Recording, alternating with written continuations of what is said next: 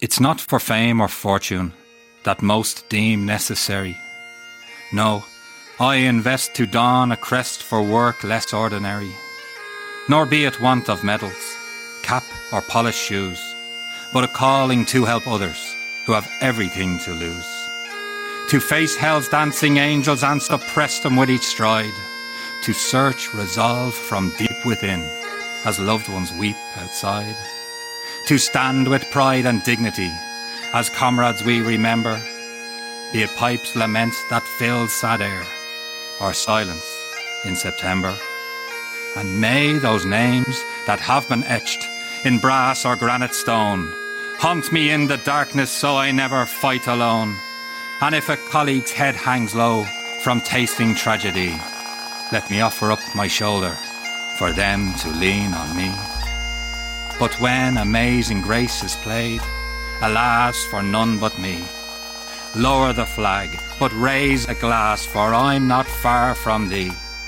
I'm gathered with the old flames, looking down from God's great height, on call if aid be needed, to join you in the fight podcast, and today we have my friend Rick Swales. Rick and I have been communicating back and forth, and what I love about Rick is his passion for the job, uh, his humility, and it's all built on the foundation of a strong work ethic and somebody who uh, gives it a full effort. And he's been doing this for a while. Right now, he's with Grand Junction Fire out here in Colorado, and I'm really looking forward to Rick sharing his story about how he got started in the fire service and where he's at now. I think he has a pretty uh, interesting story recently when he moved out to Colorado that we really want to get to towards the end of this podcast. But Rick, man, thank you for taking time out of your busy schedule uh, for coming on. We appreciate it. Man, uh, thank you for having me. Uh, I really enjoy listening to the things you have to say and uh, the people that are that uh, follow you and all that. The my kind of people. So yeah, thank you for having me, and uh, be glad to share whatever I can. Yeah, we appreciate that. I think that's the great thing about the fire services. There's so many of us on the same mission, like-minded mindsets. Uh, we want to do the best job we can, and when we find other people out there uh, moving in that same direction, it inspires us. I know your story, just to the, the, times that we've talked have inspired me uh, as I get further in my career, what you recently were able to do. But before we get to that, let's talk about how you got into the fire service, a little bit about your background. And then I'd like to move into the, um, the smoke diver program and how that's been such a big part of your life.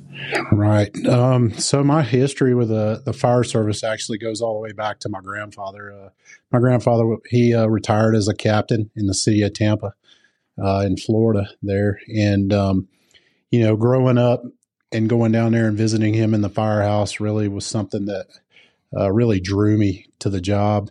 And, um, you know, my mother was a big influence in that as well.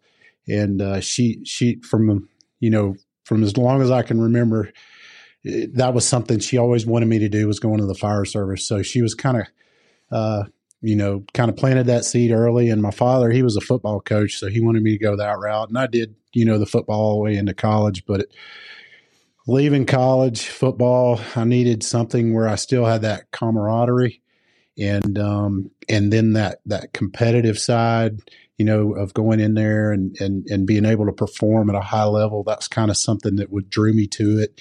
And uh, you know, the excitement back then, you know, we, we fought a lot of fire, did a lot of really fun things. And, uh, and at the end of the day, when you were done, it was, it was very gratifying to, uh, you know, celebrate, um, a good fire and, and, and a good job done together. And so that's kind of how I, I, got into the fire service. So, um, you know, the path from my mom trying to move me into that direction to where I finally got in there was kind of a roundabout little journey. But, uh, you know, thankfully I got there. I, I, really believe I'm doing what I was born to do. Um, and, and I've really dedicated my life to it. As soon as I got in there, I knew that was what I wanted to do. I knew that that's where I, I needed to be. And, uh, you know, I, I, I tried to be the best I could all the time with it. And, you know, it wasn't until I really matured in the fire service where, where I, I, understood that the obligations that I had. You know, it's so easy when you're young, you're kind of naive about it, and, and you're you're more in it for some selfish reasons. But uh, you know, as you grow older in here, you realize the obligation that you have to, you know, yourself, the uh, your peers, and um, and and the people that you serve, and not just the people in your community, but the people who pass through your community. So there there's a huge obligation there, and and and it's kind of funny. You know, I I watched. Uh, I'm new to social media, you know, because uh, I got on there. I started the the Colorado smoke diver thing going, and then and uh, I had a little Instagram thing going there for a little bit. But for the most part, this is all new to me, and, and now I'm I'm seeing these other people out there that are uh, it's it's really a cool way to get out there and and really mingle with all the people out there that think the same way and all that. And that's very refreshing for me too, because uh, you know, I think we talked about this earlier. Like early in my career, there were a lot of people that didn't get up. You know, they felt like we fought enough fire that we got our exercise by doing the job, and we did. Um, but you know, always felt compelled to do more and and things like that. And uh, you know, you hear guys say that, you know, the physical fitness part of it, of the job is something that we can control in, in our job. And, and if you can control it, you know, out of all the variables we deal with, if you can control something, you, you exploit it. You know, it's like a barroom fight. You get your, you put yourself in the best position to win.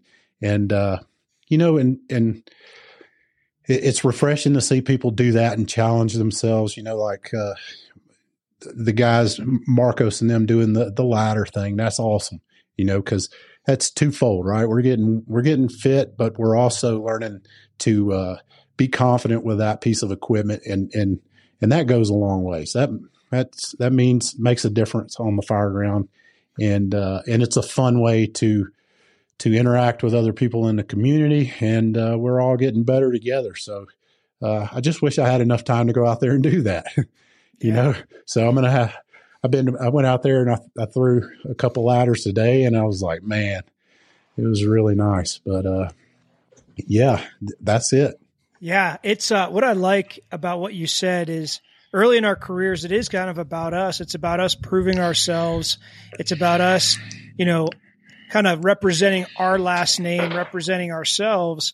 And then you begin to realize like we represent one of us represents all of us. Like one firefighter represents the whole fire service. So when you're in the grocery store shopping or you're talking to your neighbor or you're on a call, like I feel like I have a responsibility to represent you, Rick, in a positive way. And I know you feel that same way. And I think when you get further into this career, you get deeper into it, you realize like that's a huge responsibility. You know, you're representing the fire service. So I really appreciate you you sharing that. Oh, you're welcome. It's uh, it really uh, you know, and you talk about that point right there. Or to your point, you know, it's like when I came out here, a lot of people ask me, "Oh, you just transferred to Grand Junction," and I'm like, "Well, it doesn't really work that way." But uh, you know, the layperson is, doesn't understand that that we're not all interconnected that way and uh, that you have to go through a whole nother process and and so on and so forth. But uh, you know, but but we are we are connected that way in a sense, like you say. So. Uh, yeah, the, the representation that's out there is is something that people never forget. You you only get one chance to make that first impression, and uh, you know you got to go out there. You got to be on your A game all the time, even when you're uh, tired or even when you're not. You know, you've been beat down all shift, and and uh, that that next call could really be the one that makes the difference and all that. So, yeah, you're absolutely right. And then the fitness for you is something you know coming from a sports background.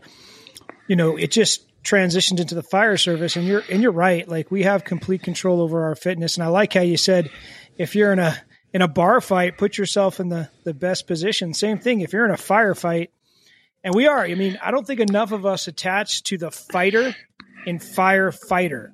Like we're fight. It's in our job title. Like fighters show up physically fit. You don't watch a fight where some guys not prepared. So it's so true. Control the things you can control, so you're prepared for the things you can't. And all the things we can't control are the calls we go on, how many calls we go on, what time of day we go on calls. You know, that's out of our control. But what we can control, we need to control. Now, you talked about your fire service career. I know you just recently left your fire department out in, I believe it was Georgia. How long were you there, and what what rank were you at when you left that department?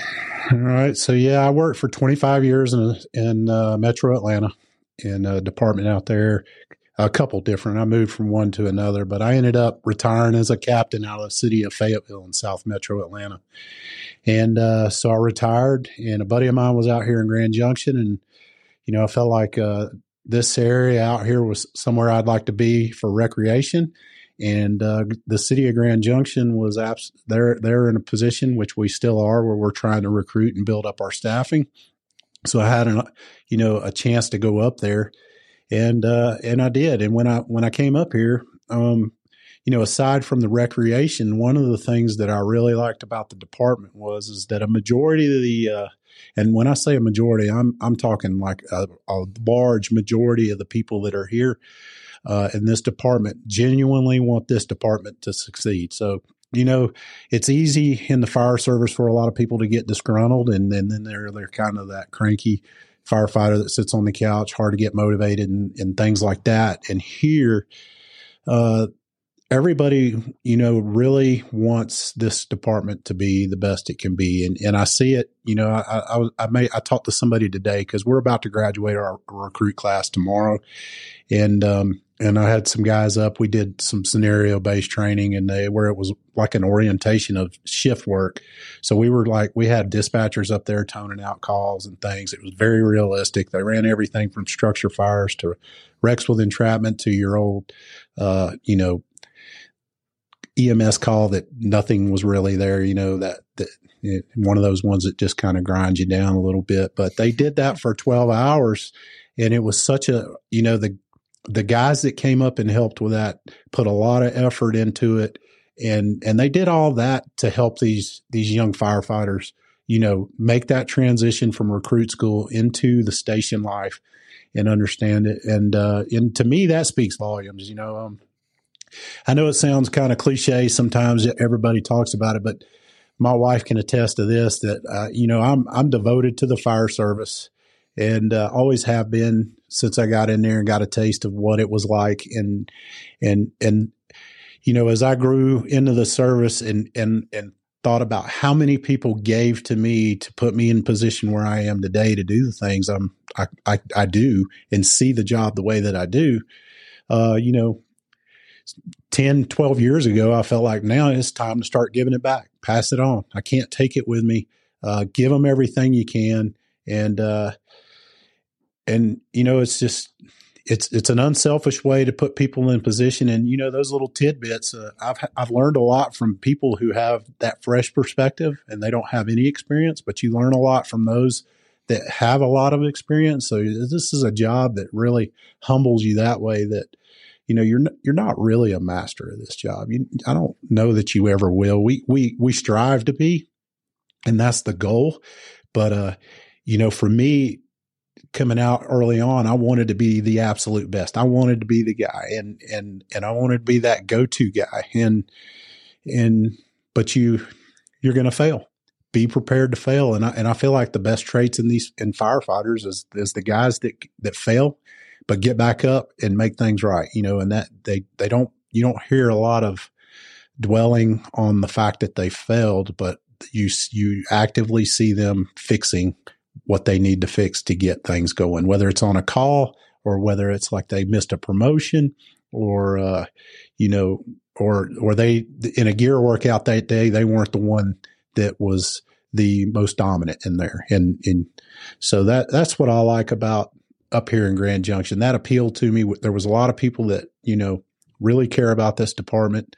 And, uh, you know, and I, that's what I'm drawn to. It, it was, for me, it was, it was, it was an easy decision at that point to come up here. And I was, I was okay with starting over with, with that. So, well, let's talk a little bit about that. So when you came up here, and I know you won't bring a lot of this stuff up on your own, so I'm going to bring it up for you and, and see if you're willing to talk about it. But I want you to talk about how old you were, I want you to talk about the opportunities that they were presenting to you. You could have uh, gone a, several different ways. You could have gone through a shortened academy. You could have got a different position. They were giving you all types of opportunities.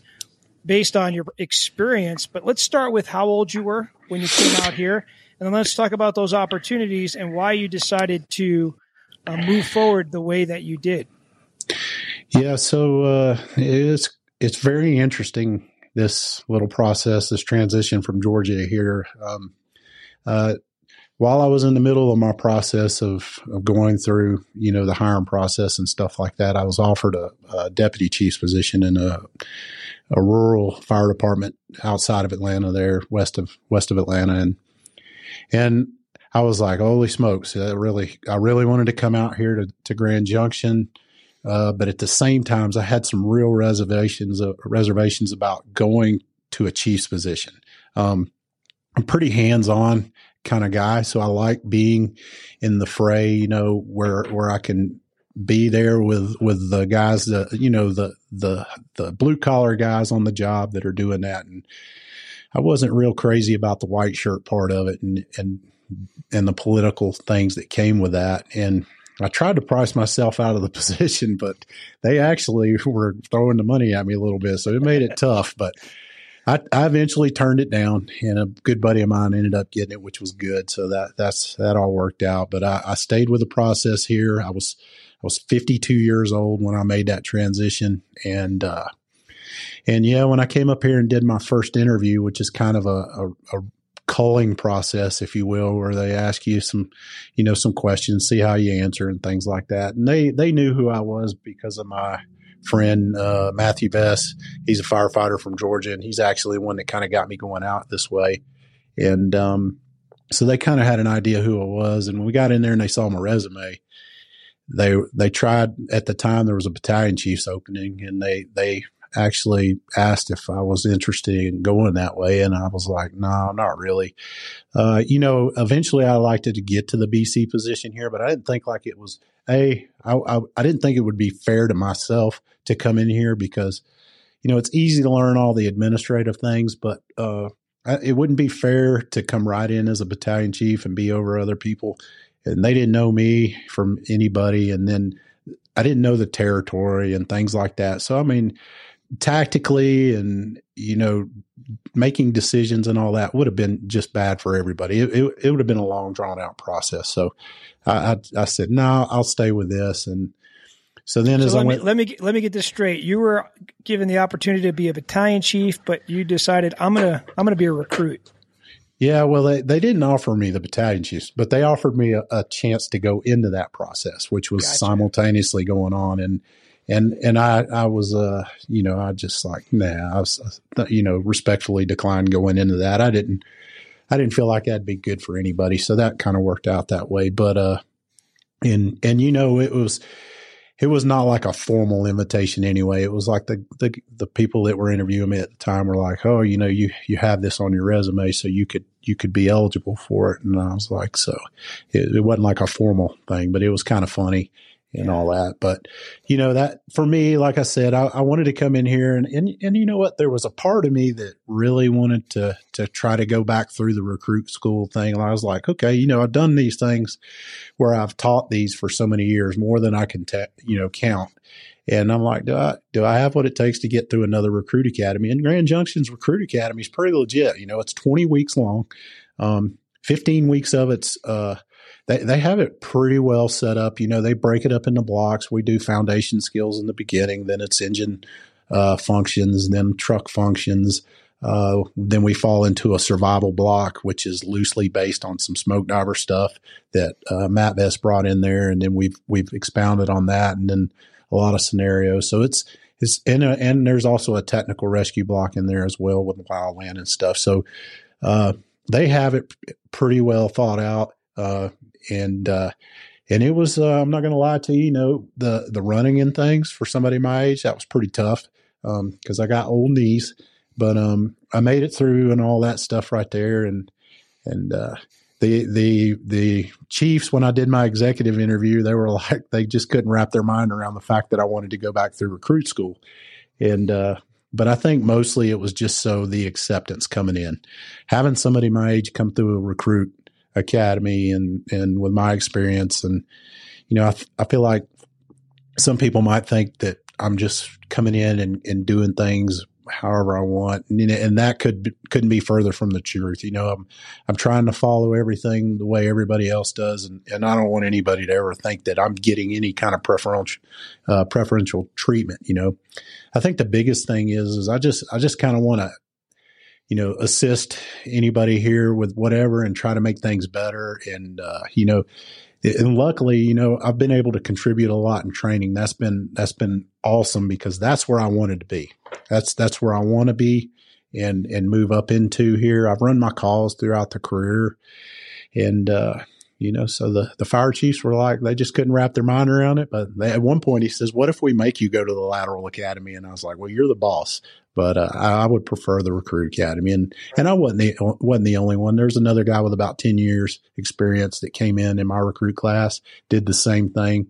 Uh, turns out he's pretty squared away guy, and uh, he's already you know doing a lot of big things with our department. So that was really good, and we seem to be attracting some really, uh, really you know good prospects in the fire service that are coming in in the lateral academy. So that's nice. Uh, we don't have that that uh, front range money yet, but we're we're it's pretty appealing out here, you know, with the recreation and the people and things like that. And we got some really good firemen out here. So there's I'm a couple glad. of things I want to hit on based on what you said. I love like um, I went through it. I just recently went through three years ago, and I love. There's so much humility, like you said. You weren't trying to do things your way.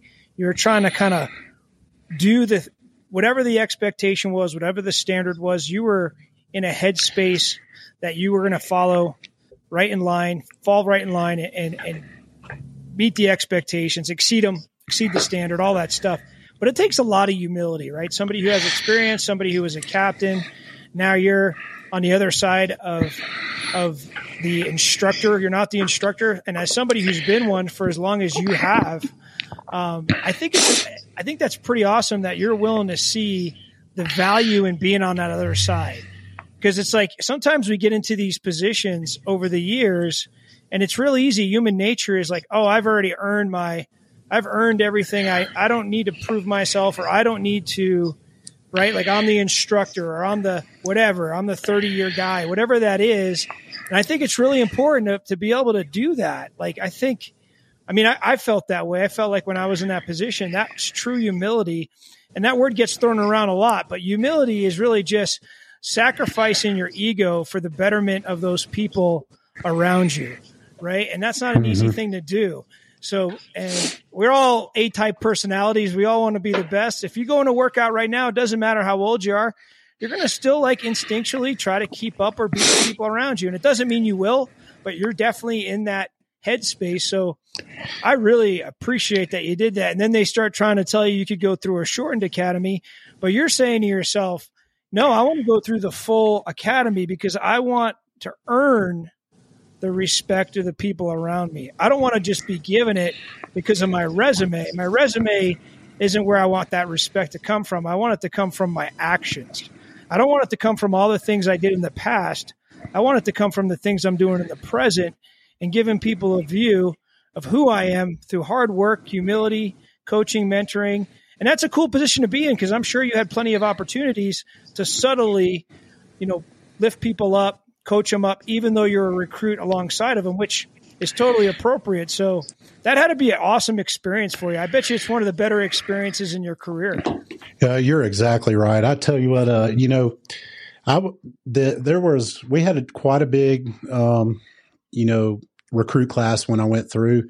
Uh, we started with uh, 24. We ended up graduating 19 out of the class. Had a really that a really good class that went in there. But the group of instructors that were up there that were the lead instructors, uh, they were really good, and the, and ages ranged from uh, you know uh, we had younger guys with a couple years experience. Uh, one of them who just went through smoke diver with us up here, very mature beyond his years. Um, I, I, love to listen to him speak because he is so on point for his age, and uh, he's just very impressive. But the whole instructor uh, cadre that that put us through recruit school were squared away. Uh, there was no egos out there that you know that at no time did they they assert themselves as somebody that was better than anybody out there and uh, their method of of instructing was very sound and thorough. And you know, they they established a standard and they stuck to it, and and they had everything really organized. And I was pretty impressed with that. And and and you know, going into that and and experiencing the first couple weeks, I knew I'd made the right decision. Uh, you know, looking back, I would not change a thing about how I got into this fire department. And, uh, you know, and I, and I don't second guess my decision. I'm, I'm really happy with, uh, where I'm at here. And, you know, I'm not trying to do anything crazy. They, they use me where they will. Um, and, and that's what I told them. I said, I, I you know, I, I've done a lot of things and I've, and I've met, and I have some pretty good contacts and we've done we've utilized those here and there. But for the most part, you know, I, I went in, I taught the recruit academy. I've helped with some uh, promotional uh, exercises and assessments, and um, and you know what, I'm I'm going back online Monday and be working. You know, alongside everybody else there for a few months before we get back into another lateral academy. So, you know, I don't I don't have any expectations or entitlements that I I feel I'm you know that I'm gonna I, I deserve at that point. You know, I, I'm no better than the guys here at the station I'm at right now that set this up for me to talk. uh, so uh, those guys, uh, they, they're pretty gracious. They help me out a lot. So yeah, that's awesome, man. I love, I love your mindset. I love your heart for the job. Now, when you're making a move like that, even just throughout your career, I know, you know, we talk a lot about faith here on this podcast. It's a big part of the podcast. It's something um, really the foundation of this podcast is our faith. Talk to me about how your faith has played a role in the fire service in general for you and how that's helped you to perform at a high level because I feel like it's a big part of my ability to consistently train and prepare, but then also how it played a role in making a decision to uh, leave Georgia and come out here to Colorado. Yeah, I mean, uh, so faith is is huge. Um, you know, I come from the South, so we're uh, we we we I'm a Southern Baptist, so that faith's a big thing for us back home, and and I have to to throw some props out to my mother-in-law. She she gave me a a, a book of Bible quotes that have to do with the you know fire leaderships and uh, fire leadership, and it's it's amazing how the Bible really can overlay so many different occupations or lifestyles and things and really direct you in a positive manner if you let it. And um, that's always been something.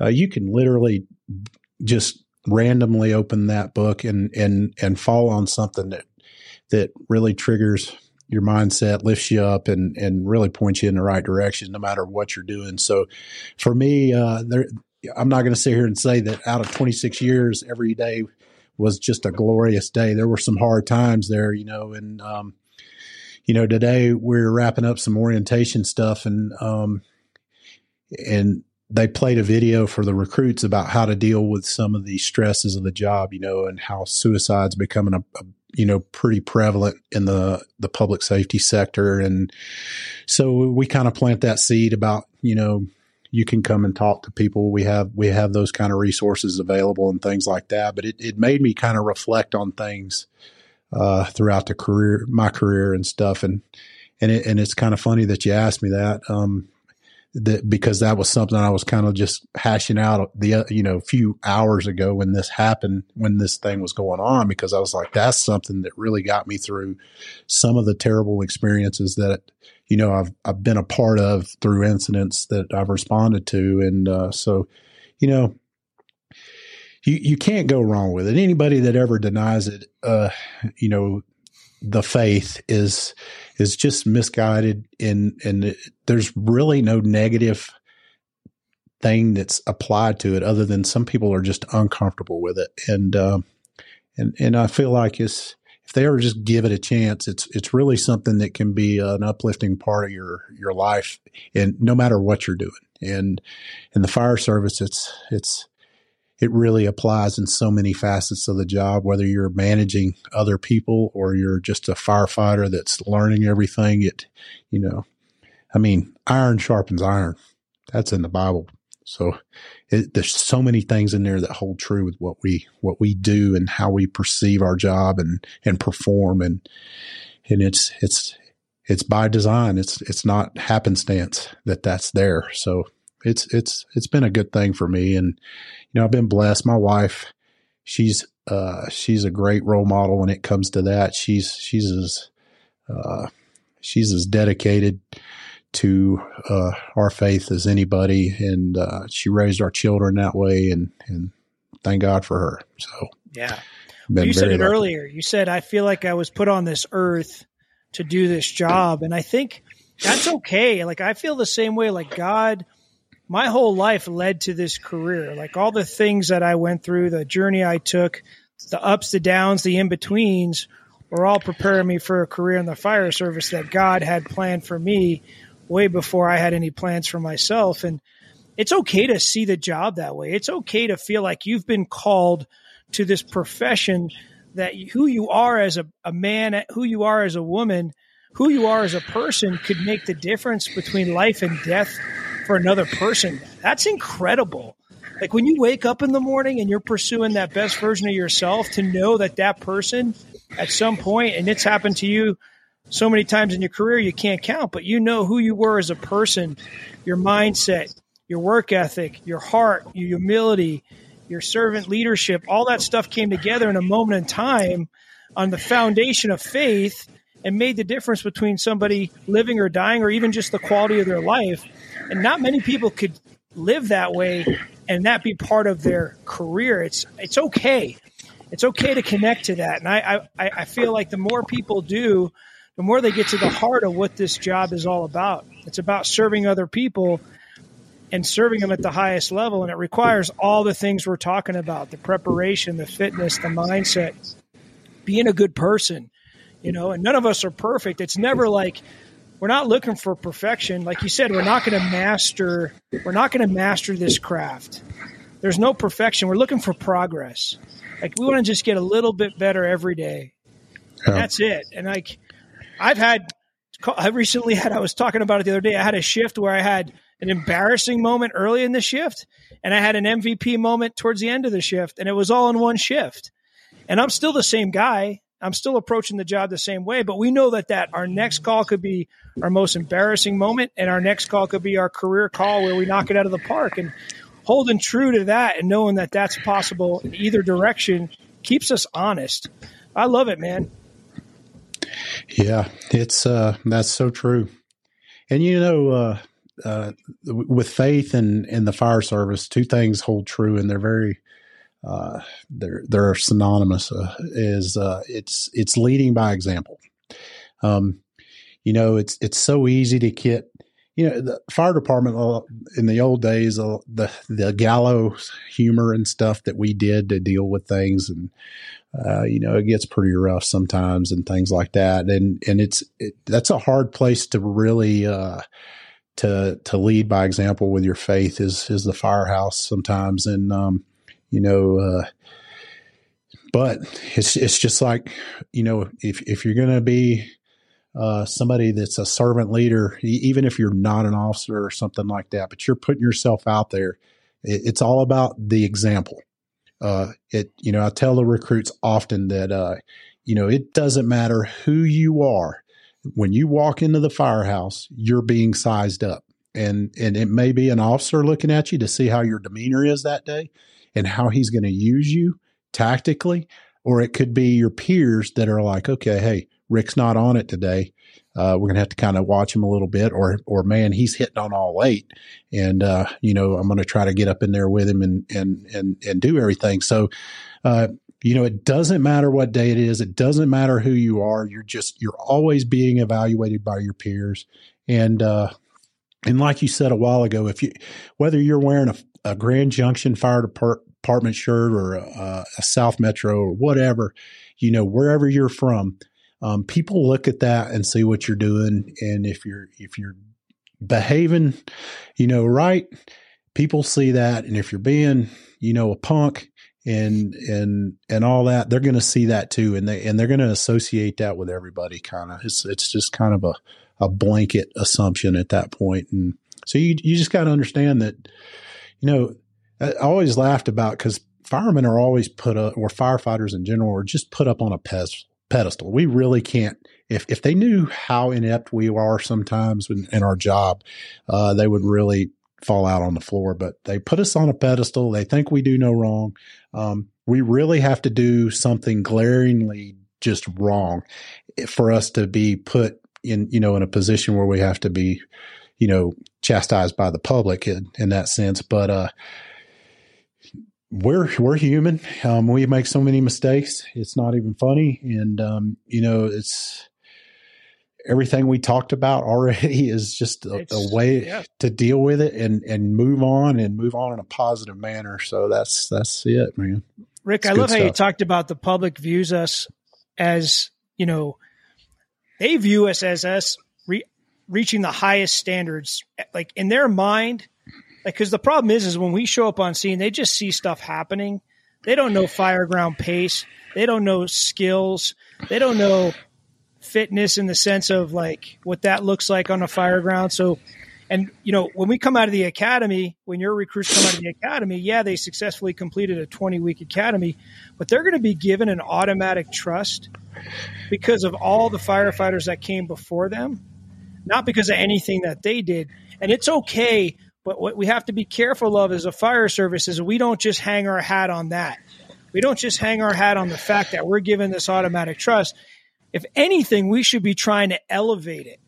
We should be trying to take the trust that's already automatically been given and take it to the next level.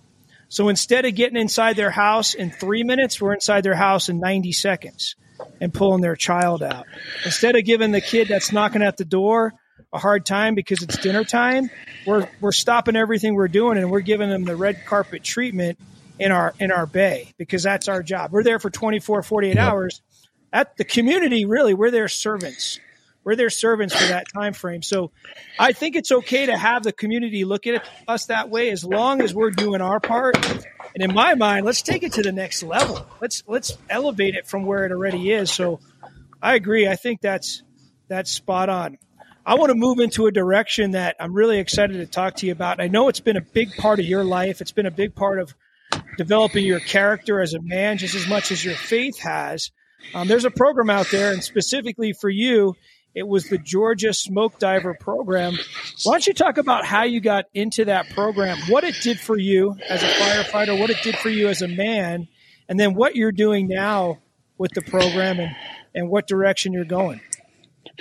Yeah, of course. Uh, you're right. This this program is near and dear to my heart. Uh, I really believe in it. I've I've invested a lot of time and uh, money into this program, and um, and try to give you a little heads up on how how I got into it. So when I started back in the late '90s, um, I had a station uh, officer named Tony Davis, and he was a, a smoke diver, and um, you know, uh, back then, the way we were in that particular department, I actually worked for a couple months, several months actually, before I even started my recruit school. So it was like I showed up for my first day of work with some uh, yellow turnout gear. And uh, so they knew that I was uh, not certified, but it didn't really matter. And uh, he threw an IFSTA book at me and, and he says, read this. So, uh, after a while of me reading that stuff, he'd take me out in the bay and then we were drilling. So, you know, Tony, uh, Tony Davison was, uh, the, uh, he was a, the fireman's fireman. He was a great instinctual fireman. Um, but he, he really sowed the seeds for preparation. Um, in just what you just said, the uh, that fireground pace, not only you know when you get there, but from the station, your turnout times and things like that. He was he was a very aggressive firefighter, but he was not reckless. And I learned so much from that man, you know, and, um, he, uh, he sowed the seed, uh, at that point in time. Um, the smoke diver program was kind of in a, in a hiatus at that time because of some, some issues with, uh, the state fire academy back in Georgia. And so there was there were ten years that they were not operating or or doing any classes, and that was towards the end of that. And um, so he sowed the seed there. Fast forward about uh, to 2008, um, actually 2007. I was I got accepted to the class, and then I was I was trying to lift weights like I did in college, and I ruptured my uh, my my pec, which is you know you don't uh, it took me kind of out of the process. So I had to wait a year to, for that to heal and then come back and get in there. So, uh, I, I, did that in 2008. I was able to trick my training officer and chief into signing me up for the class because they were not really uh, big fans of the program, which happens sometimes. Um, but uh, this this particular class, you know, it, it, got it got a bad rap in the beginning, like it was a, a, a fraternal organization. But um, anyway, uh, a lot of chiefs had a bad taste in their mouth when it came to that, and my particular chief at the time was not a big fan of it. And so I managed to to play the training officer against the chief, kind of like you do your mom and dad, to get to go out, and they signed me up. And so after I signed up, it was I was in it and went down there, qualified. Um, I was a little older because I was 38 years old when I did it, and uh, and so but hey, you know, I think Matt McGee said he said it best when he's like, you know, there's an element of of luck that goes along with it, but this is uh, something that really speaks to your preparation with fitness. Uh, one of the things that going into a program like that, uh, your fitness level can be a distraction in a in a class like that. And if you're not fit, like we tell people, we're we're we're not here to get you in shape. Um, the PT that's done there is it has two parts. It's one part is uh, to get you warmed up for the day and get you kind of limbered up and ready to go, so we don't have any kind of you know injuries from that.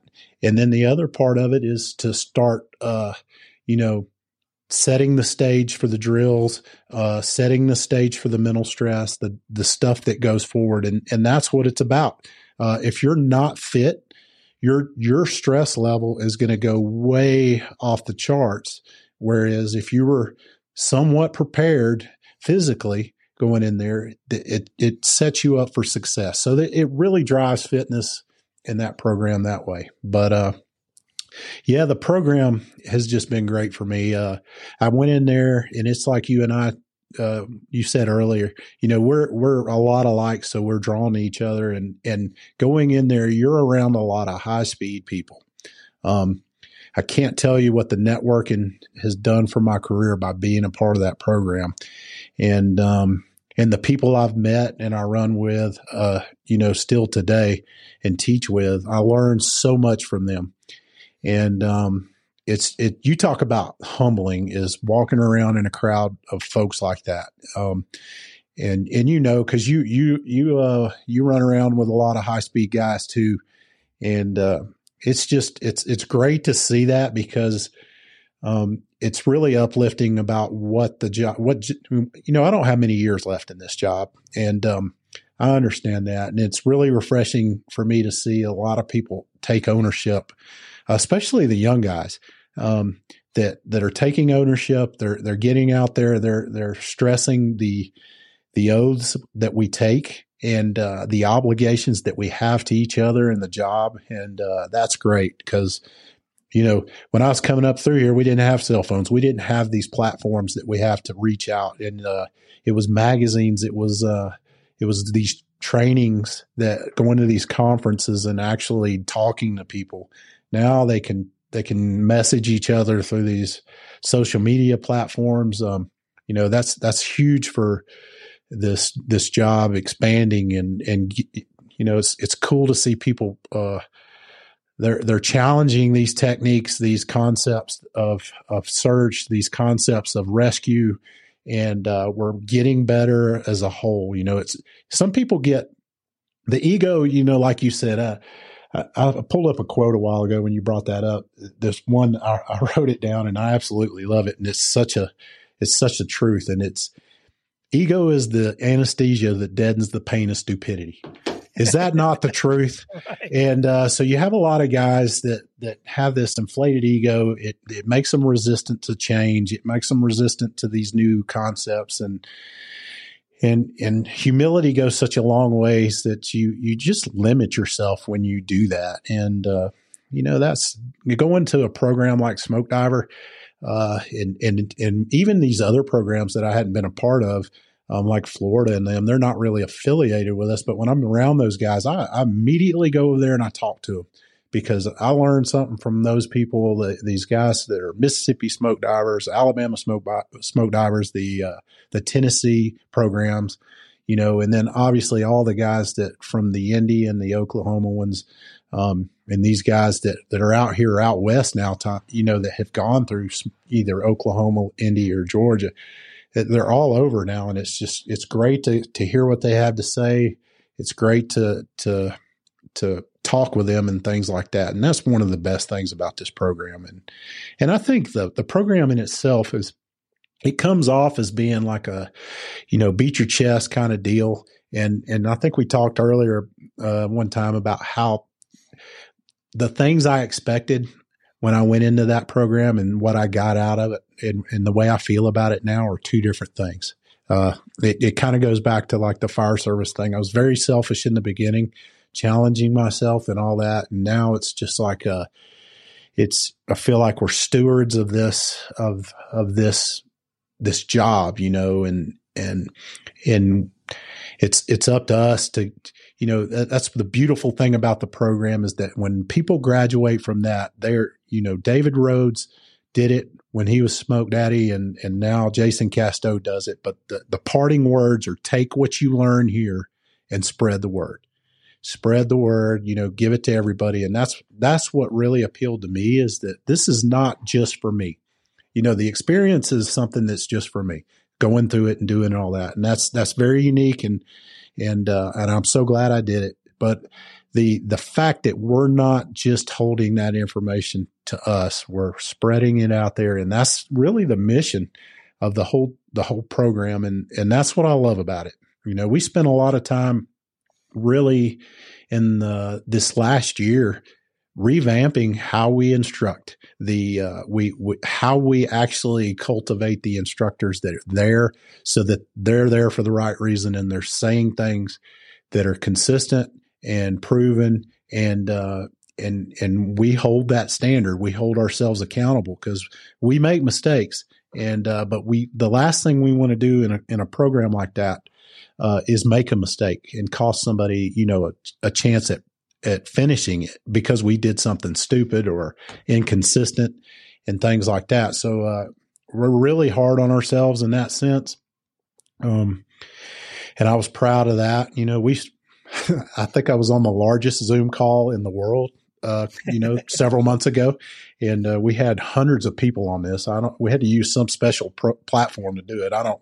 That's above my pay grade, but it was really uh, that, that, was cool that that many people tuned in so that we could get everybody on the same page and and uh, we we didn't have to collectively gather for that. So that's that's that's what I love about that program. You know, that's that's kind of why I'm I'm dedicated to it right now. So you know, and you say dedicated. You've been instructing. How many classes would you say you've been part of since you, uh, you finished the program? And then I know the expectation. I mean, the standard is for you to instruct in the program, you have to have completed the program, which I think is phenomenal. I think that speaks volumes about the program that those instructors have actually successfully completed the program. Uh, I think that's the way it should always be. And uh, so, how many classes do you think you've been part of as an instructor? Well, I don't know. I've, I've I, I could tell you I've missed less than four since 2008 um, for various reasons. One of them was recruit school, and then a couple times I had some family trips that I was on that got scheduled, and uh, and then we had some COVID stuff that put some limitations on us, and that was it. Um, but yeah, you're right. Uh, you know, we we we strongly encourage that people come back. Um, the beauty of the program is like you you're not done learning. We always say that, but uh, the class is kind of a blur because of what it is. I mean, you it's it's almost like being in a car wreck. Uh, as you when you're done with the whole thing, bits and pieces come back and patchy memories. Um, but when you go back to the class, you start you you say, "Oh, okay, I remember this," and and you see these things, but you really see the effort that goes into putting on this class. This is a very labor labor intensive class for instructors, and it's uh, logistically um, it takes a lot of organization and um, and money to get it going. And and you know, it's a nonprofit organization. Whatever money's paid for tuition goes towards the perishable items in there, um, their their room and board and things like that. And we put a lot in the medical sector, a lot of that money in there. So and and then also insurance because we're we're actually uh, pretty self reliant with insurance, legal stuff, and uh, and we actually have our own medical directors and things like that. So it's pretty.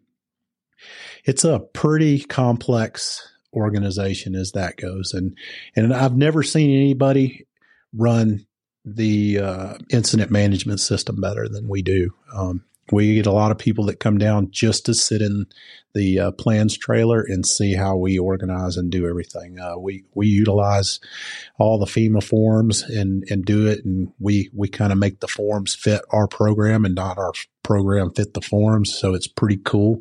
Uh, that's probably been one of the biggest things I take away from uh, incident management part on large scale incidents is how uh, you can really manipulate those FEMA forms to work for you rather than try to do the other way around, which is what a lot of people try to do.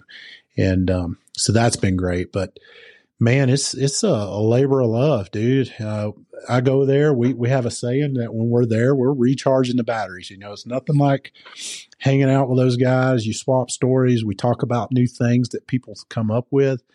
Um, there's a lot of great young firefighters that are that have come through the academy or through the uh, the the smoke diver program that are you know large contributors to the overall fire service with instruction and things like that. And it's it's always good to talk to those guys um, and and see you know what they got going on, their new ideas and things like that because it's it's it's really amazing right now the upswing that the fire service is in on on how people are changing the concepts. They're they're challenging, you know, things.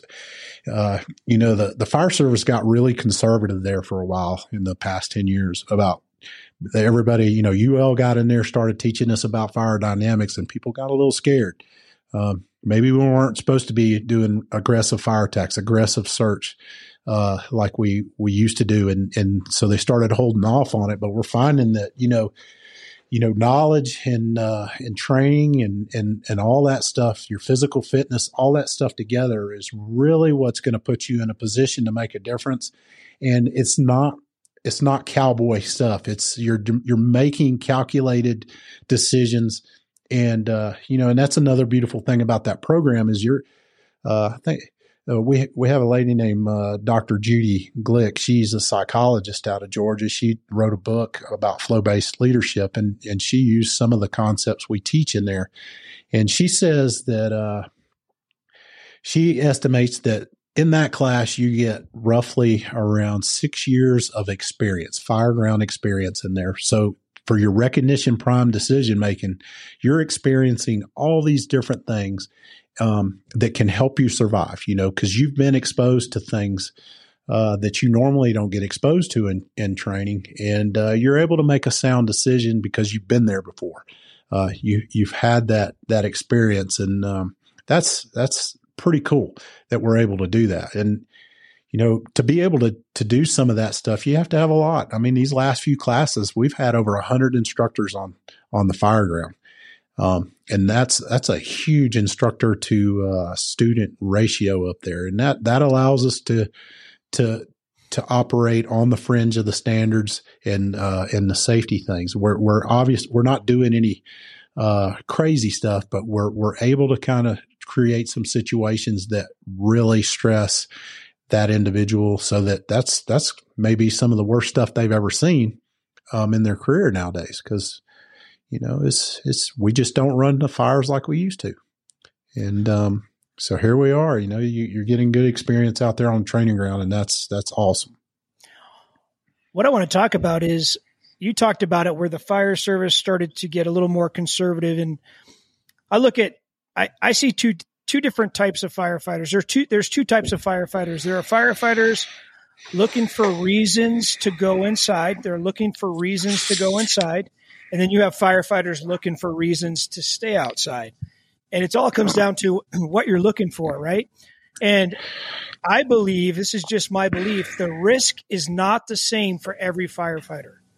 You have a firefighter that successfully completes or even attempts the Georgia Smoke Diver program, they're somebody who physically fit, they're up for challenging themselves, they have a growth mindset, they're consistently training, they put the reps, sets, and sweat in over a career, and then you have somebody who spent most of their time in the recliner. The risk is not the same for both those firefighters. It is not.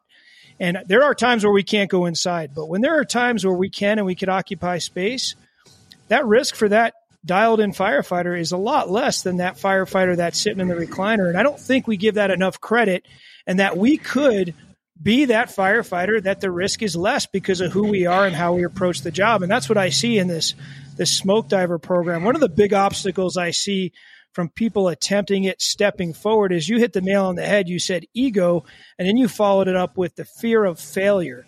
The fear of failure is the biggest challenge the fire service has. I, I, I I'll say it right here. We're so afraid to fail in front of our peers that oftentimes we won't everyone else is throwing a ladder outside and that one person's not going to throw the ladder because that's a, a weak skill set for them or you know the door props being banged on in the bay and that other person's like you know what i got to go write some reports on the computer because they're not really strong at forcible entry and it's not that they can't be. Every single one of us could be great at this job if we put in the work, but it's that fear of looking bad in front of other people.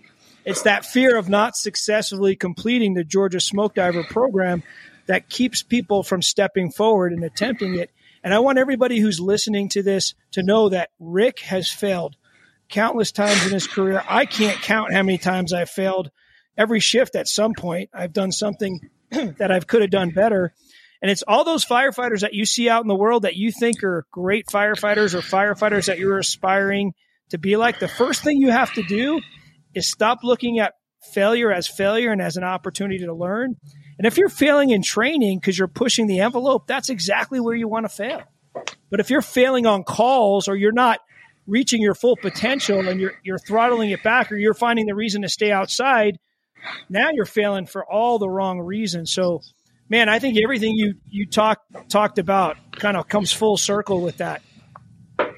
Yeah, I agree. Um, you're absolutely right. I, I, I wouldn't, I wouldn't change anything in in my career, and that goes for the failures. Um, you know, the the I look at them as a as a way to grow and things like that, and and and I've come to realize with my age that uh, it's it's it's part of this job and uh, it's it's not if you're going to fail; it's when you're going to fail. And and really, the, the defining characteristic of failure is how you respond to it. And uh, you know, we don't get a chance on the fire ground to call a timeout to get our wits about us. You know, uh, if we do something wrong and things like that. It's it's it, time is of the essence. It's it's all about uh, regrouping really quick and and and moving in a positive direction to meet your goals right there. And uh, you know, going back to you know we're we're starting to to hold firefighters more accountable now and not hide behind the uh, you know that conservative outlook on the fire ground like hey you know i'm not going to risk uh, as an officer i'm not going to risk you know my guys uh, well-being because i'm a little aggressive on on the the my incident management or my tactics as a, a shot caller on the scene. But, you know, those, you know, it goes back to what I told you earlier. Uh, when those days that I had to ride up as a battalion chief when I was a captain, um, I'm assessing my crews. I'm assessing their headspace, where they're at, how they're going to react that day. But I have a sense of how what what are their capabilities as a crew, you know, and and you get that organizational tattoo as a crew uh, as being go getters, or uh, underachievers, and and it's out there, and and that goes with individuals too. But it's it it, it really comes back to a collective. Uh, being in training, I I can I was laughing the other day because you can really see the characteristics of the company officer in a crew. Uh, so we're, we're, if you're doing crew evolutions uh, where they come in here multi-company drills, you can see the imprint that that officer has on that crew on how they move around on the fire ground. So it's it's very it, it's it's so intriguing for me to see that how how you see that extend through there. It's it's so obvious too when you're when you're doing the training and um you know uh it the only way that that you get in there and you can do these aggressive maneuvers and be confident with it as a leader and and put your guys in there is if you guys go out and grind together uh, you have that confidence in them they have their confidence in themselves and uh, and now you're you're at a point where you're like hey i'm going to make this decision right here because i have faith in those guys that they're going to do the right thing and uh, when they go in there because it's it's very hard to make some of those those decisions when you're sitting in the yard and all you can see is the exterior of a house. You don't know what's going on past that threshold. And uh, you really have to trust your officers that are in there directing you because you're you're you're giving them that leash. You're giving him that leash to go in there and do what needs to be done in order to mitigate that particular problem. And uh, and and it comes back down to prepared. Uh, are, are is his crew um, do they go out and and and do some team building drills? Uh, do they go out and stay physically fit? What you know? How do they invest into their crew as a whole to have that chemistry where they're highly effective, and you're going to give them that extra bit of leash rather than pull them back out? And and you know that could make the difference between a life uh, lost or a life saved on the fire ground, those decisions. And uh, so it, it's funny how everything is so tied together with that, that, that, pre- that preparation, that, uh, the feeling of the obligations that you have, because that's the motivation in the end, right? The, your empathy, the people that you serve, understanding that that is, that's what drives you. Uh, and, and it's, it's, it comes back to your professionalism, uh, and how you prepare that obligation, your dedication, um, you know, and and then courage. So uh, you, it's it's just so and it, and it's so contagious too. Um, that's another thing. You got guys that are that really hold themselves accountable as officers. Their guys want to be just like that. Uh, and and if you got guys that that are that are not really, they're doing, they're meeting the status quo. They're yeah, we're good. Yep. Okay, good. I just lost something. But um anyway, the biggest thing is is you know you, you sow those seeds and it's it's hot. Oh, I think your mic just I think your mic might have just turned off on there. Let's see I if don't your even mic know where is you turn it on at. This is let's see. maybe You're good. We could just keep rolling if you if it doesn't But you can hear on. me? Yep, now yep. Right, there you go. Deal. Um, but anyway, yeah, that's uh, it's, it's a pretty cool, uh, pretty cool thing when when all eight cylinders are hit. It's a beautiful thing because there's really not a lot of conversation that goes on. No orders given um, when that stuff's happening, and that's where you want to be. You want to operate in that mode constantly. And uh, guys that you hear screaming a lot of orders really do, they don't have that continuity in their crews, and uh, it's very easy to spot. Um, so that's uh, that's a big thing.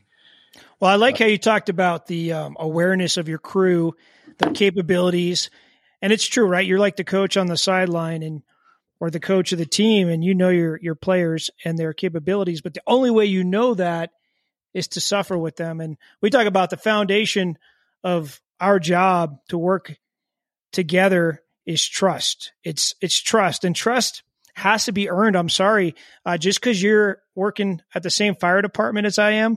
Um, I'll, I'll trust you at some level, but I'll tell you when I'll really trust you is when we suffer together.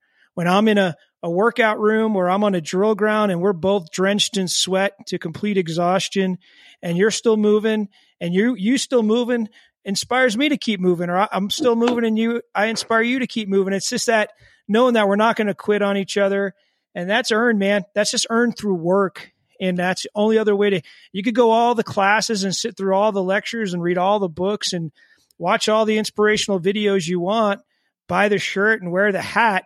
But if you're not putting in the work together, those are just shortcuts. You're just trying to like get there the easiest way possible. And there's no easy way to earn trust. It's just through work. So I agree. And then when you have that, it's a pretty incredible thing, especially for an officer.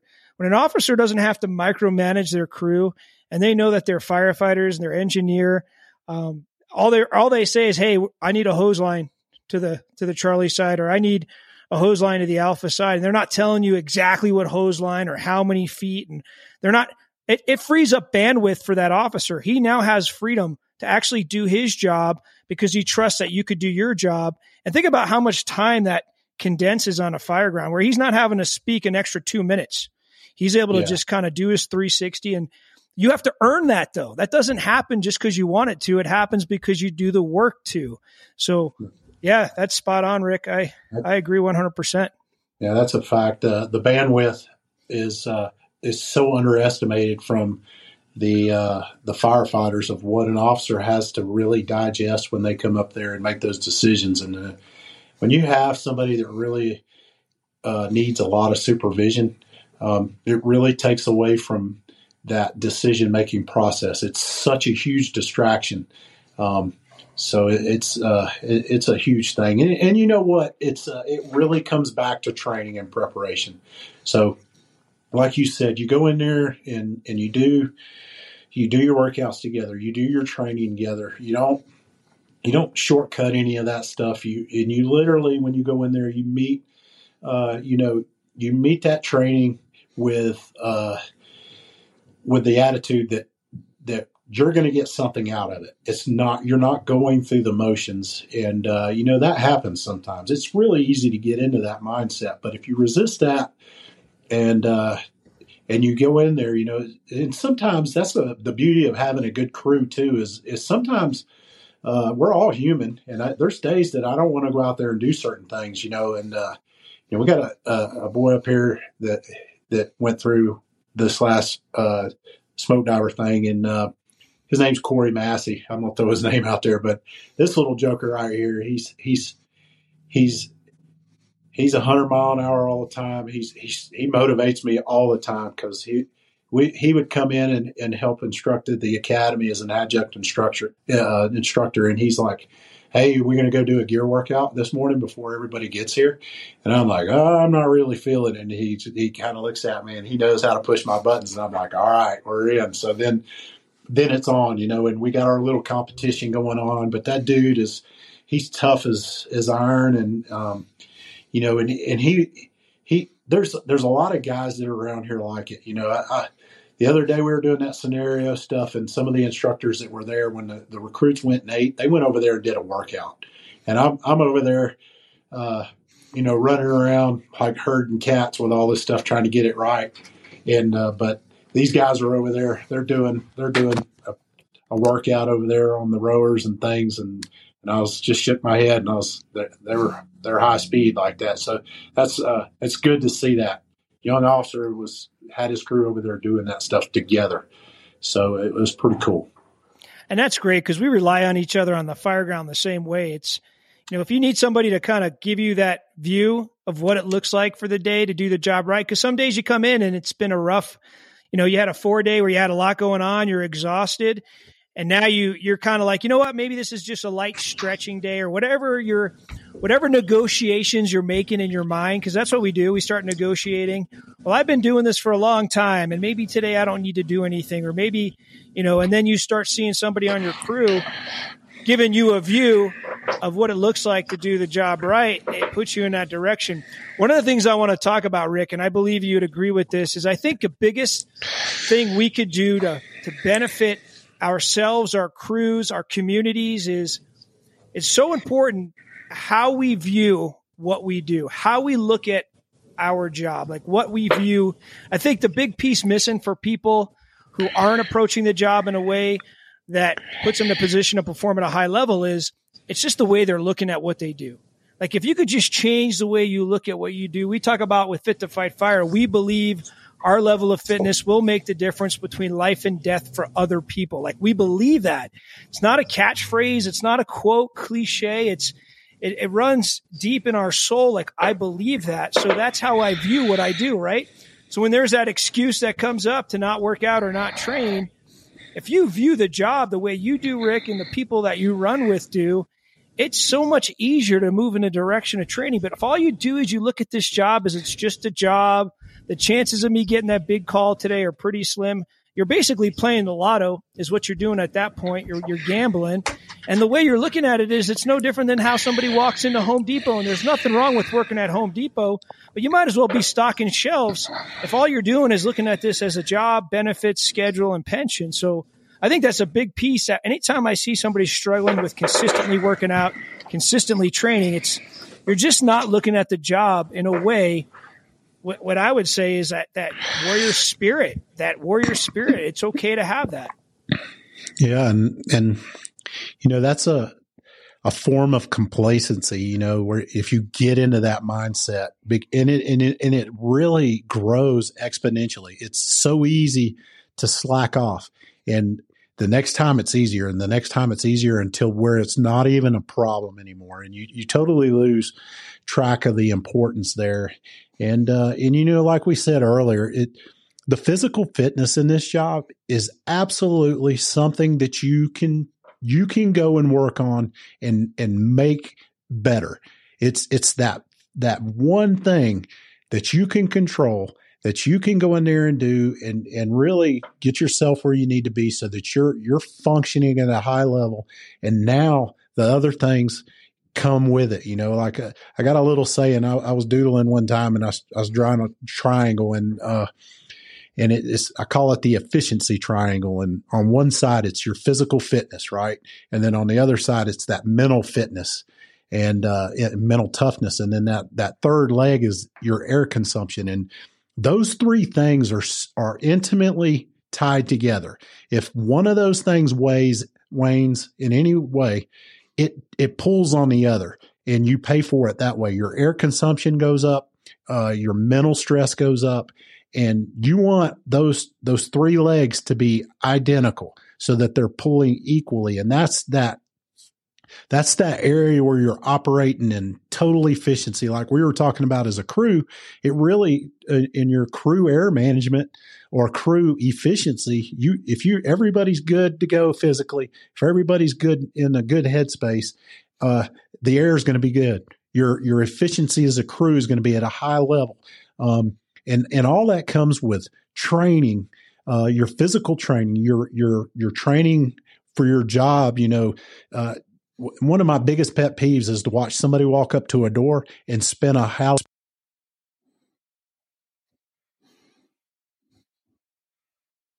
the physics of that that tool how they get it in there and and get it to work. And uh, that that's frustrating because you you can fix that.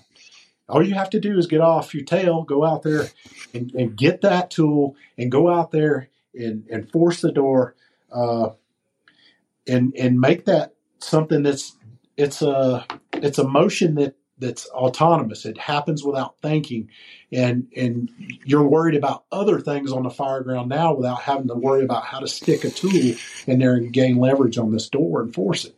So that's that's all within our control. It is in our control.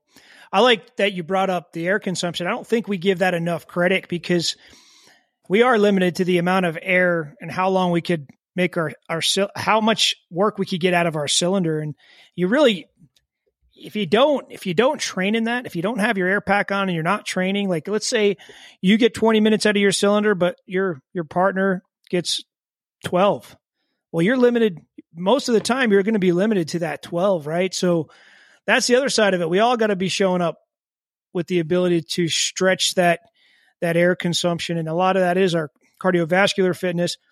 A lot of that is our mindset. It's our willingness to push ourselves with all that gear on and breathing on air that most people are uncomfortable. And this job, I think the problem is, is if you are looking to be comfortable, you're just not going to be good at this job. It's just not going to happen. Like there's, there's no way. Like to be good at the job, you have to, this job is uncomfortable. It is uncomfortable to run five calls after midnight, one of them being a structure fire, one of them being an extrication it's just uncomfortable. Those are good calls. Those two calls I just mentioned are great calls, but you're going to be exhausted. And if you're somebody who's been seeking comfort all the way up until that point, what is that going to look like for you?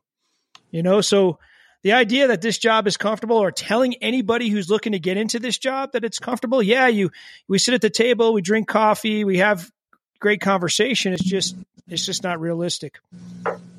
Yeah, that's absolutely correct. Uh, we have a little saying out on uh, the training grounds out there is uh, you got to be comfortable being uncomfortable, and um, and and all that means is that uh, we're that's where we're going to function.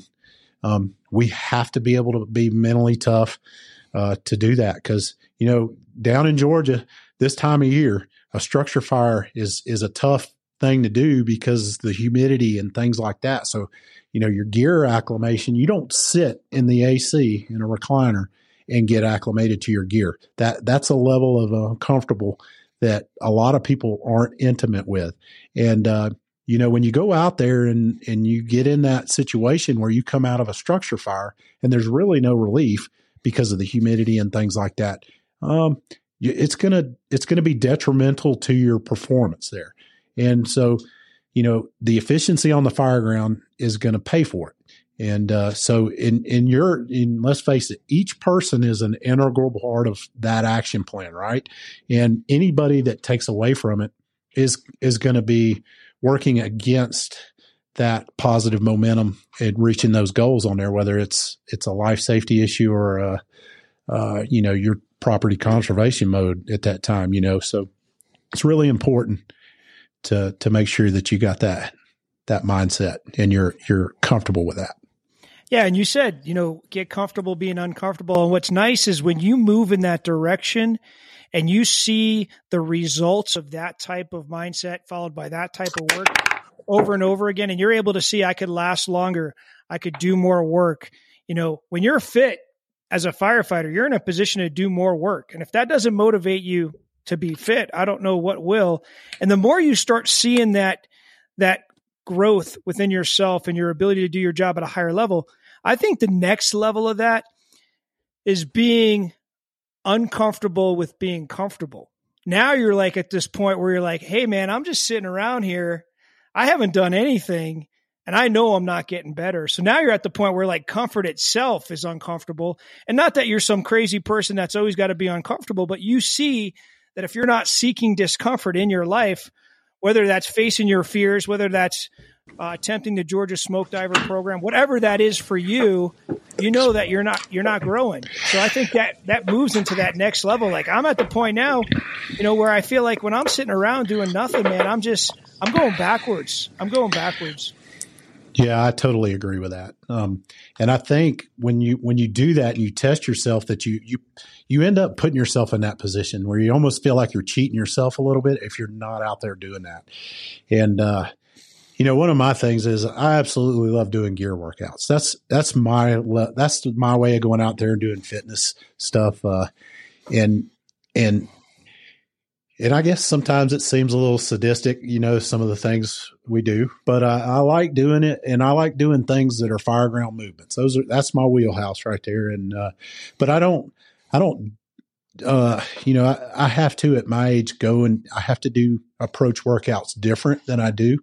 But uh, especially with weightlifting and, and extreme cardio stuff like CrossFit movements and things, especially plyometrics.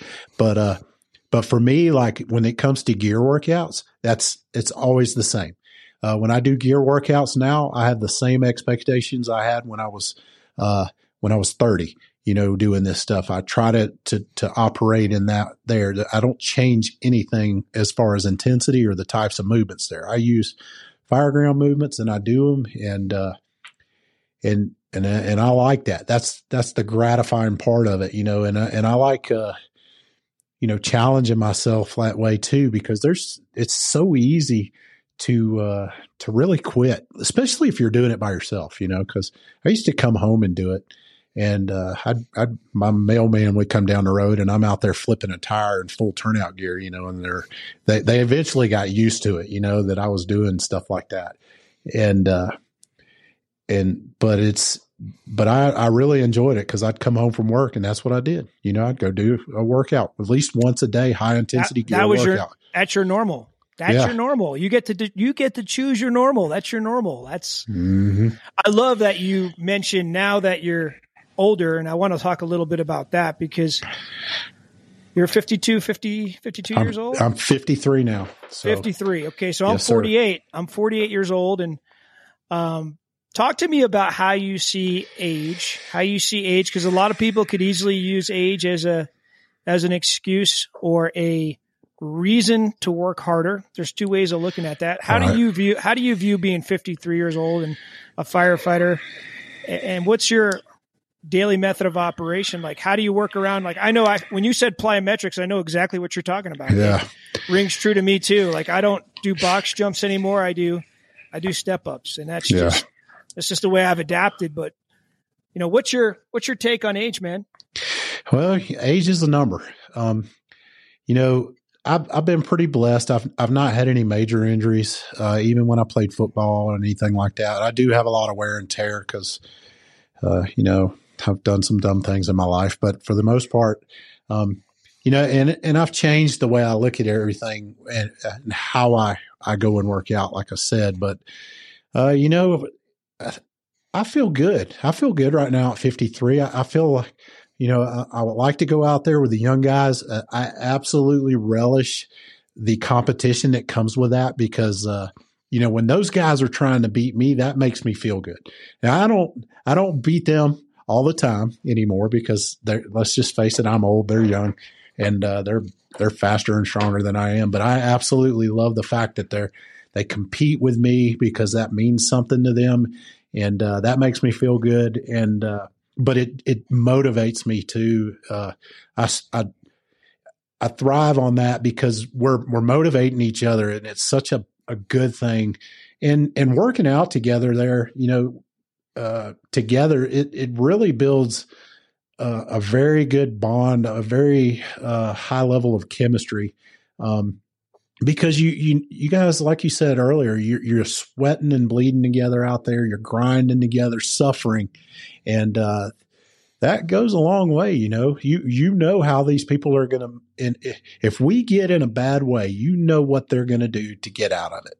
They're not going to be somebody that's a boat anchor that you have to drag out of there. They're going to be proactive in uh, in in trying to get ourselves out of this predicament or working towards that common goal that we have. And uh, and and it's almost like experiencing a mini call, if you will, uh, without all the dangers in there. It's kind of something you, you go in there and it's like, okay, here we go. You know, we come up with this this little workout and, and Lord knows our competitive side kind of gets the best of us sometimes because we come up with some doozies.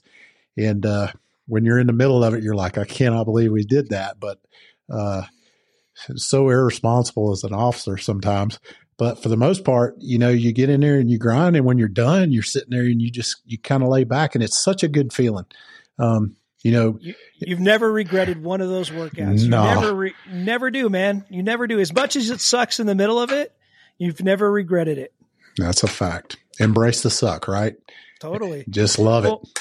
When you talk about the competition part of it, I think it's so important because no matter how disciplined, inspired, motivated, attached to the job you are, um, when you're when you're next to somebody else, like by yourself, you're going to work hard. But get somebody else next to you pushing and they put their pants on just like you do and they bleed red when they get cut. They're another man right next to you or another woman and they're pushing you.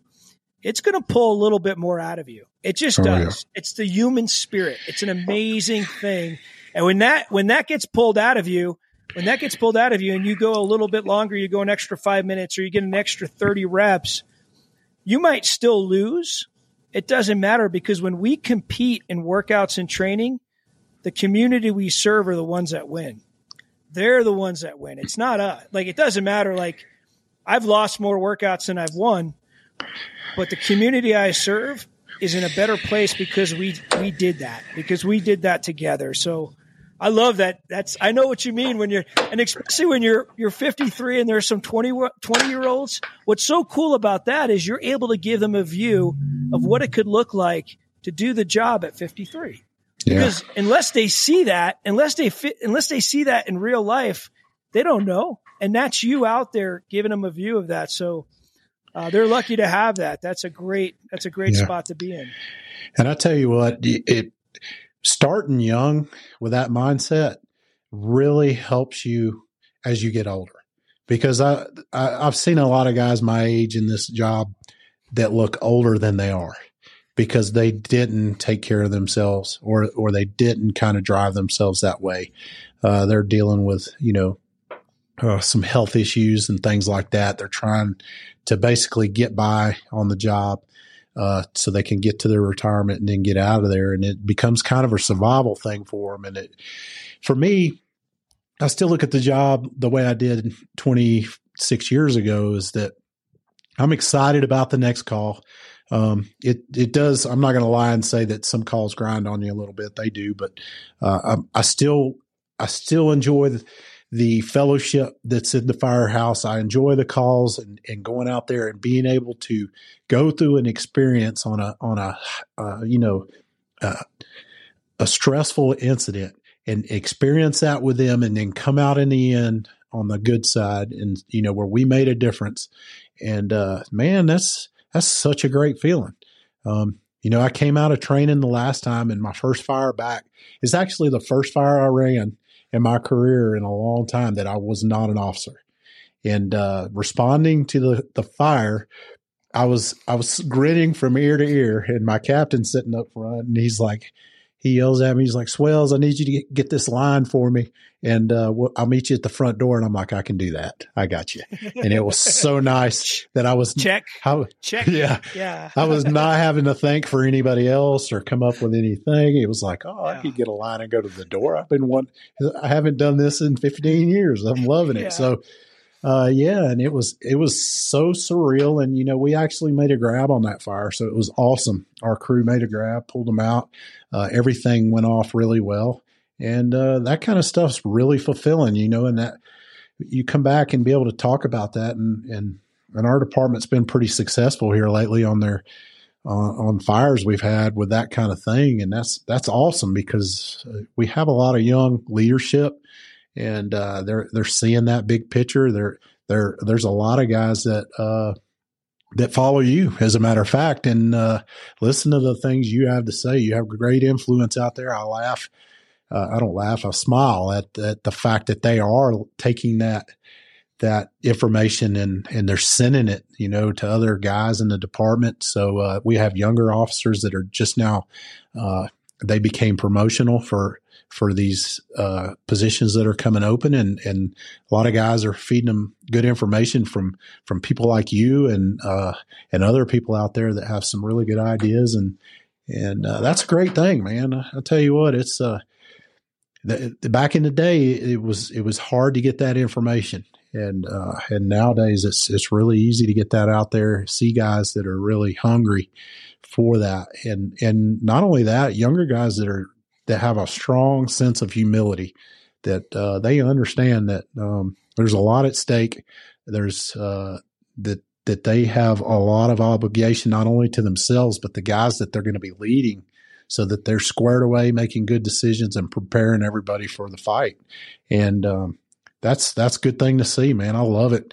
Uh, when they come up there and, and we train, you know, I do line training now a little bit, and uh, it's it's awesome to see them come up there and direct these younger firefighters, and and they're they're not telling them BS. They're they're telling them good sound uh, information, and uh, they're they're building what we were just talking about that that chemistry and uh, they're they're building that team uh, so that they can go out and be successful when they get there. And not only that, just make very good decisions and actually be a little aggressive.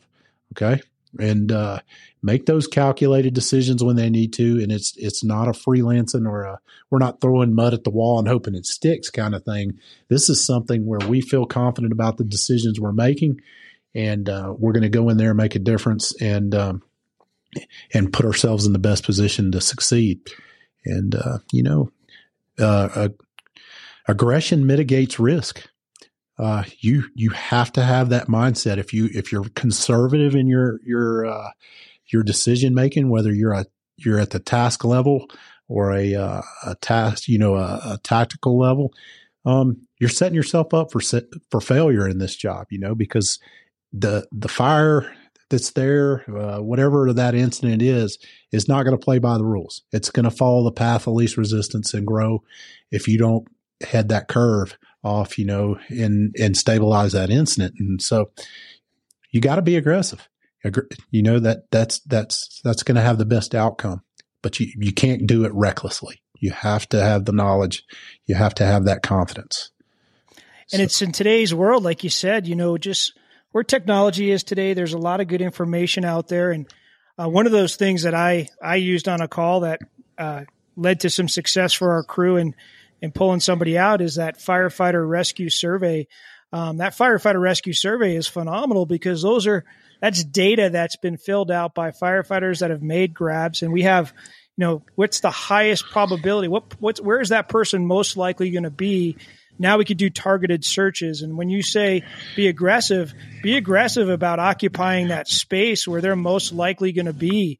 And I love it because those people inside, you know, they're they're taking in smoke. They're taking in smoke, and the quicker from air brake to us getting them out into the fresh air, uh, we can accomplish that, they, their chances of survival. I think the last number I read was from air brake to about six minutes. If we could get them out within six minutes, their chances of survival go up significantly.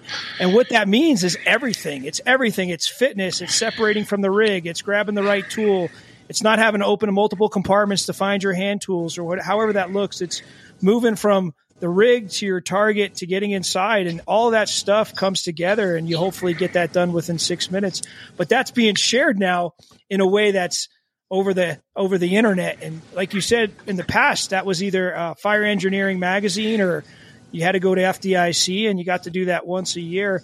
So the amount of information that's available to firefighters could really compress their ability to get in a position to perform at a high level. And if they are the only one in their fire department that's into the job, like let's face it, there are fire departments out there. You might only have one or two guys that feel like the black sheep. They feel like an outcast. Well, now they could look out into the fire service and they could see Rick Swales and they could see guys all over the country that are that are getting after it. So I think it's a good time to be in the fire service. I'm excited. I don't know how many years I have left. I know you said you have a short time left, but I'm pretty inspired by seeing 20, 20 something year olds approaching the job in a way that it took me several years to get to that point that I looked at the job the way I do now. And these guys are looking at it like their first couple of years because of all the mentorship and coaching and, and uh, regional conferences and all these things that they're going to. It's a great time to be in the fire service. Yeah, that's absolutely correct. Uh, that's one thing that makes me so excited about being here. You know that, not to switch gears, but in going back to the smoke diver thing and and this idea that we came up with to try to bring it to Colorado. And uh, man, I've really got a lot of positive feedback uh, about bringing that here and. Um, you know, and that's that's been huge. I've been I'm so excited about that. I know it's going to be a slow process getting the infrastructure in place to get it because it's such a complex thing, but uh, really excited about that. The the guys that from Colorado here that have gone to those classes, uh, they're really excited about it, and um, and and we still we get.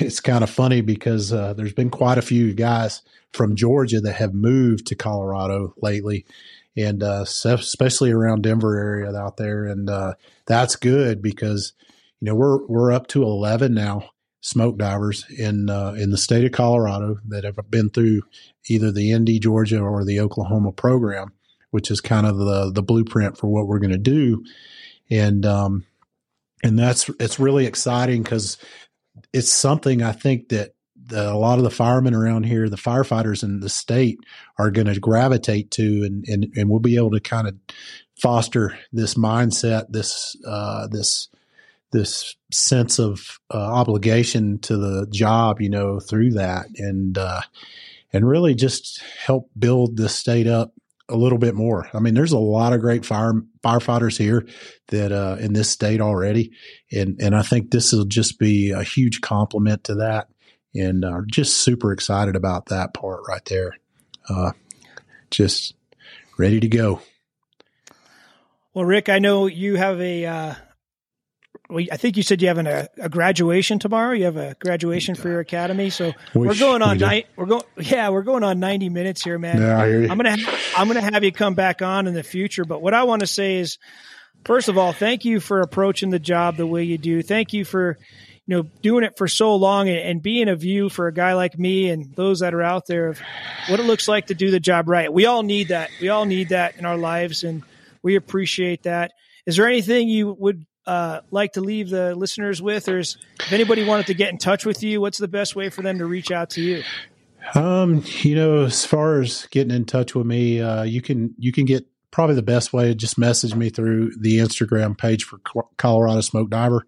Uh, if you're interested in something like that, or you have a, ch- a question in general, you can do that. Um, I'm not hard to get a hold of, but you know, I, will tell you this: uh, there, there's a lot of people out there that are like me that just that haven't been in a position where they talk and or be able to reach other people. And and for this, you know, I'm I'm blessed to have someone like you to talk with here on this platform and actually get some of this information out. So, uh, you know, likewise on thank you for that. You know, you're you're a a driving force for a lot of people and uh, directing them in a positive manner. And there's so many people out there we talked about earlier, these younger guys that are they're driving this uh, job in a very positive direction. Um, and and we're gonna and I feel like we're gonna get back to to where we were, you know, back in the day where people are really aggressive again. We're making good decisions. We're challenging the uh, the concepts that are out there, the the, the mindsets the, on on how we do the job, and uh, we're we're we're pushing the progression, and uh, that's that's what we need to be. We need to to to move in a positive manner with this job, and uh, and you know, at the end of the day, it's like you said, it's for uh, all the people we serve. So, thank you. Well, I just want to leave it. I appreciate you being here, brother. I really do. I want to leave all the listeners with this. If you're out there, you're grinding every single day, you're putting in the work. Uh, you don't feel like you're being noticed. Trust me, you are. There's somebody watching you. You're an example to somebody. We notice you. We see you out there doing the work. You're inspiring us. And we just want to say, keep doing what you're doing. Yes, sir. If you're looking to improve your mental and physical fitness, join our community.